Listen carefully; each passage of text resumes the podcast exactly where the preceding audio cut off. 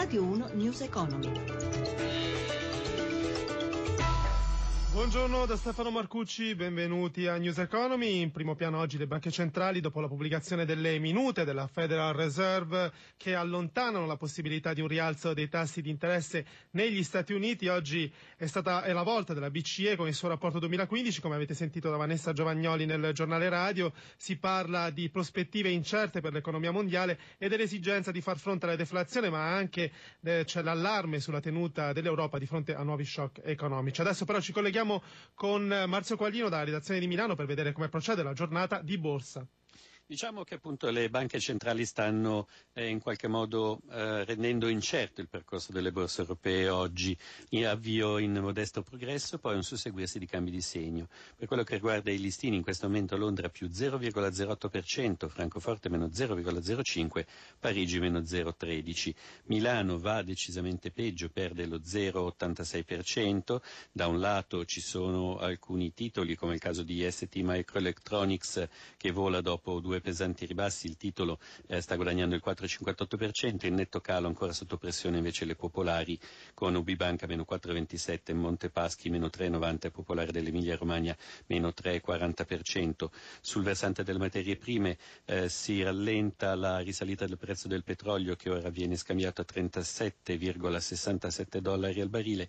Infine per quello che riguarda le valute il, l'euro guadagna terreno sul dollaro con un cambio che si affaccia alla soglia di 1,14. In audizione alla Camera l'amministratore delegato dell'Eni Descalzi ha affermato che sulla vicenda Valdagri l'azienda ha la coscienza a posto e dunque la volontà che si vada fino in fondo. Sentiamo.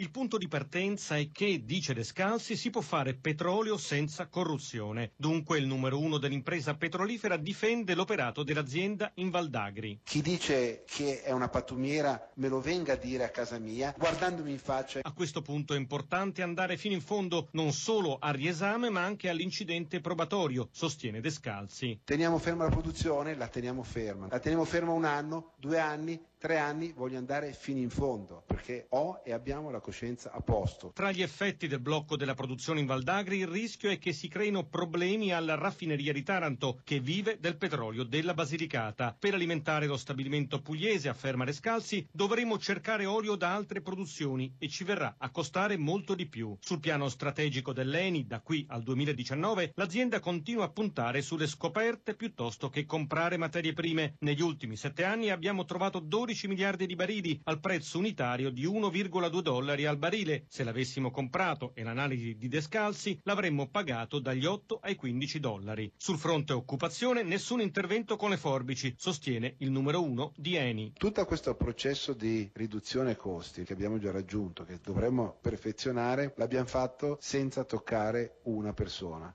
Previdenza, se ne parla al Salone del Risparmio a Milano, la spesa pensionistica ammonta ormai a 216 miliardi di euro l'anno, il 26% del PIL. Le riforme Maroni e Fornero hanno portato risparmi a regime per 35 miliardi, ma il dibattito sulla sostenibilità del sistema è aperto a partire dalla proposta del Premier Renzi di estendere alle pensioni minime il bonus di 80 euro. Luigi Massi ha sentito il presidente del centro studi itinerari previdenziali, Alberto Brambilla. Sentiamo.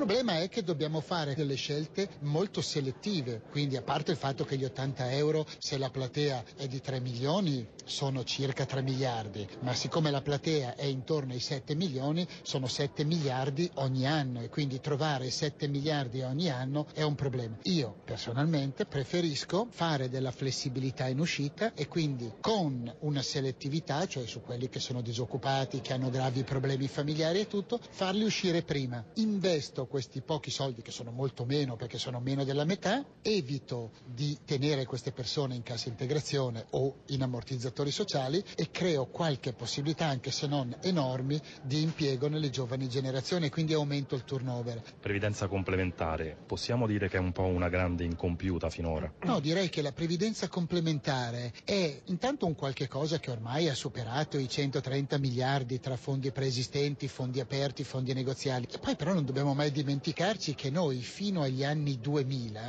la nostra gente andava in pensione col 90, 95, 100, in alcuni ambienti pubblici anche il 110%, per cui la cultura della previdenza complementare in Italia non c'è mai stata. E adesso, che con il metodo di calcolo contributivo si comincia a dire la verità, comincia a crescere questa previdenza complementare che deve essere rafforzata. News Economy a cura di Roberto Pippan si ferma qui. Buon proseguimento su Radio 1.